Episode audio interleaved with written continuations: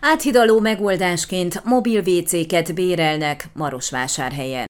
Marosvásárhelyen 2018-ban még működött a főtéren a Kultúrpalota szomszédságában egy nyilvános illemhely, azóta azonban arra is lakat került, rozsdaette lakat van a Petőfi téren lévő közvécén is, mi több annak, akik szemetes kukaként használják az oda levezető lépcsőket, kis teret. Egyedül a színháztéri aluljáróban van közvécé, de ezt csak a helyiek ismerik, sehol nem jelzik az idegeneknek.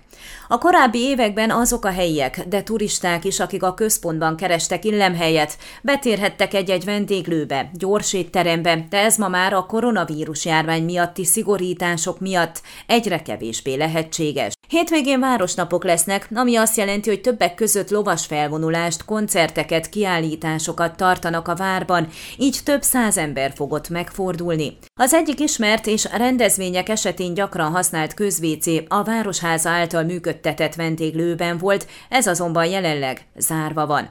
Akit a vár területén ér utol a szükség, az betérhet az egyetlen működő vendéglő mosdójába, ha beengedik, vagy használhatja a vársétány felüli bejárat melletti bástya földszintjén lévő, kevésbé ismert illemhelyet. A székelyhoni kérdésére Sós Zoltán polgármester elmondta, hogy a Petőfi téren a vár szomszédságában és a kultúrpalota mellett lévő nyilvános illemhelyek olyan leromlott állapotban vannak, hogy azok felújítására legalább fél évre lesz szükség. Így áthidaló megoldásként mobil WC-ket bérelnek és helyeznek el a városban, többek között a színház téren és a várban, valamint a Somos tetőn is.